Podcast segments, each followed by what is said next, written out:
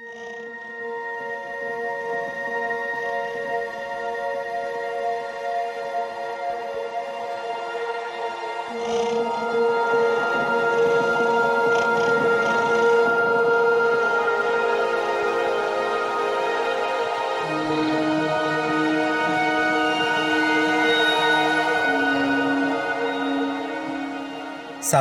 من روحام هستم. اینجا پادکست حکایت نماست. توی این پادکست ما قصه دو تا عکس به نظر بی ربط و براتون تعریف می‌کنیم.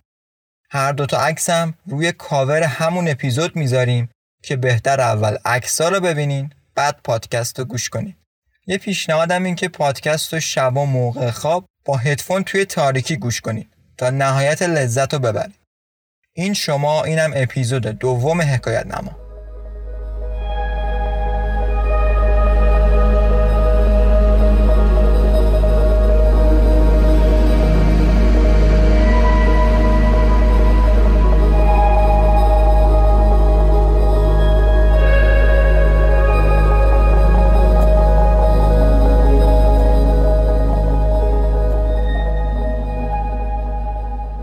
سری توی ماشین نشستم و حرکت کردم.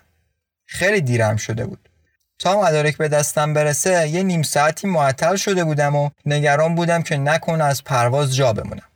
اولین مأموریت مهمی بود که از طرف شرکت به من سپرده شده بود و حسابی بابتش نگران بودم. هوای ابری هم باعث شده بود این نگرانی بیشتر بشه. دوتا از چهارراه رو به سرعت رد کردم و همینطور گاز می‌دادم. نرسیده به چهارراه سوم چراغ قرمز شد باید سب می‌کردم. خودم هم می‌دونستم. ولی وقتی ساعت رو نگاه کردم نظرم عوض شد. می‌دونستم جریمه میشم. ولی ترجیح می‌دادم اول به پرواز برسم بعد نگران پرداخت جریمه باشم. پام از روی گاز بر نداشتم و ادامه دادم.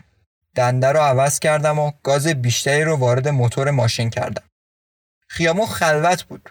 یا لاقل خلوت به نظر می رسید نرسیده به خط آبر پیاده مردی از وسط خیابون عبور کرد. پام روی ترمز محکم جلو می‌رفت. کنترل ماشین از دستم خارج شده بود. لاستیکا به زمین التماس می‌کردن که اونها رو نگه دارن.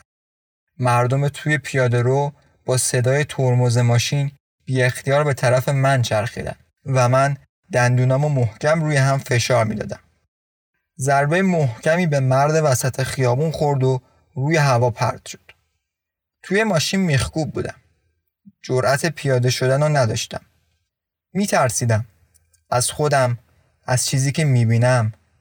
سرمو بالا آوردم و آسمون رو نگاه کردم. همون موقع بارون شروع به باریدن کرد. بارونی که انگار می‌خواست خون روی زمین رو پاک کنه. بارونی که این خون رو پاک می‌کرد. ولی خون جلوی چشمای منو نه.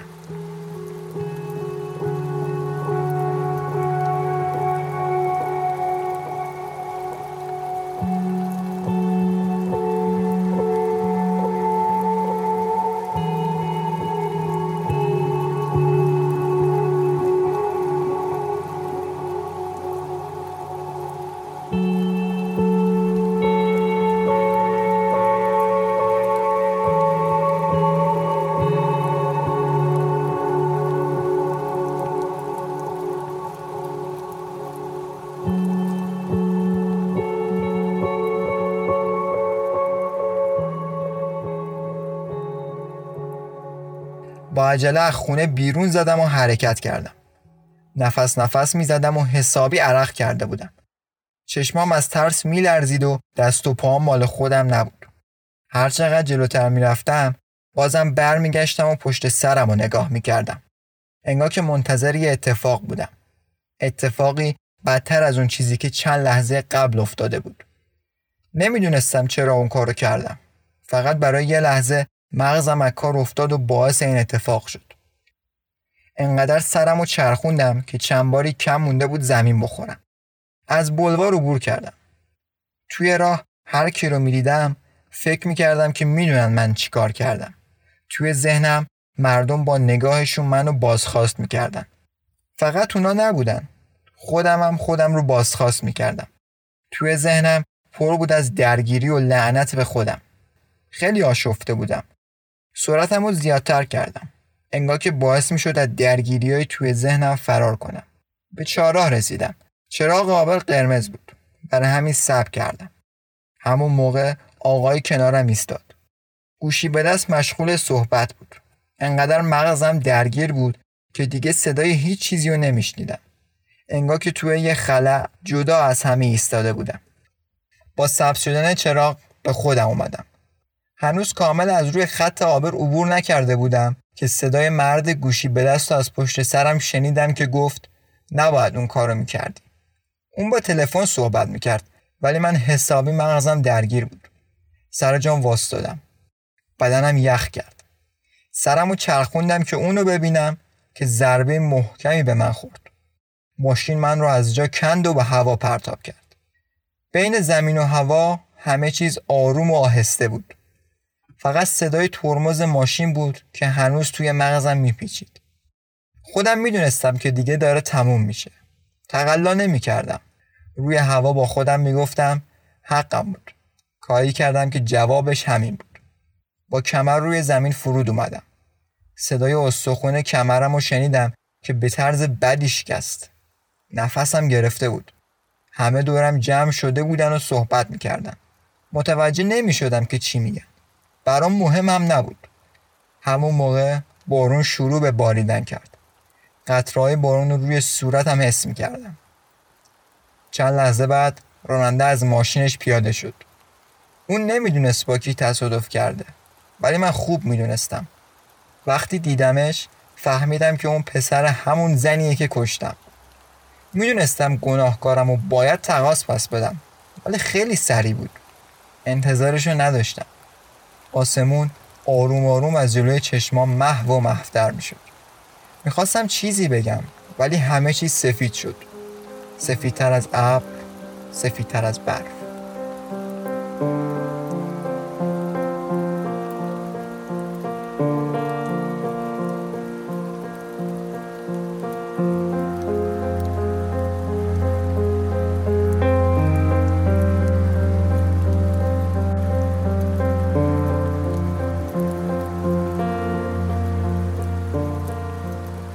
دست از نوشتن کشیدم. اتاق خلوت بود و جز یکی دو نفر دیگه کسی دیگه اونجا نبود. صدای داد و فریاد همیشگی توی راهرو توی کل آسایشگاه میپیچید. صدای بارون هر جوری بود خودش از بین پرده های زخیم پنجره به داخل آسایشگاه میرسوند و خونکی عجیبی رو وارد اتاق می‌کرد. ثابت سر جام نشسته بودم و به دقت به صدای بارون گوش می‌دادم. آوای عجیبی بود. نگرانم می‌کرد. چیزی توی وجودم فریاد می‌زد تا صدای بارون رو قطع کنه. ولی صدای بارون تمام وجودم رو فرا گرفته بود. همه چیز برام مرده بود. خیلی وقت بود که مرده بود. توی این آسایشگاه تنها چیزی که زنده بود بدنای بیروح آدمایی بود که بی هدف این ور اونور می‌رفتن. من خسته بودم. خسته از بی هدفی خسته از بیروحی. خسته از زندگی. چند دقیقه بعد خودم همونجا روبروی اون پنجره مردم. آروم با چشمای باز.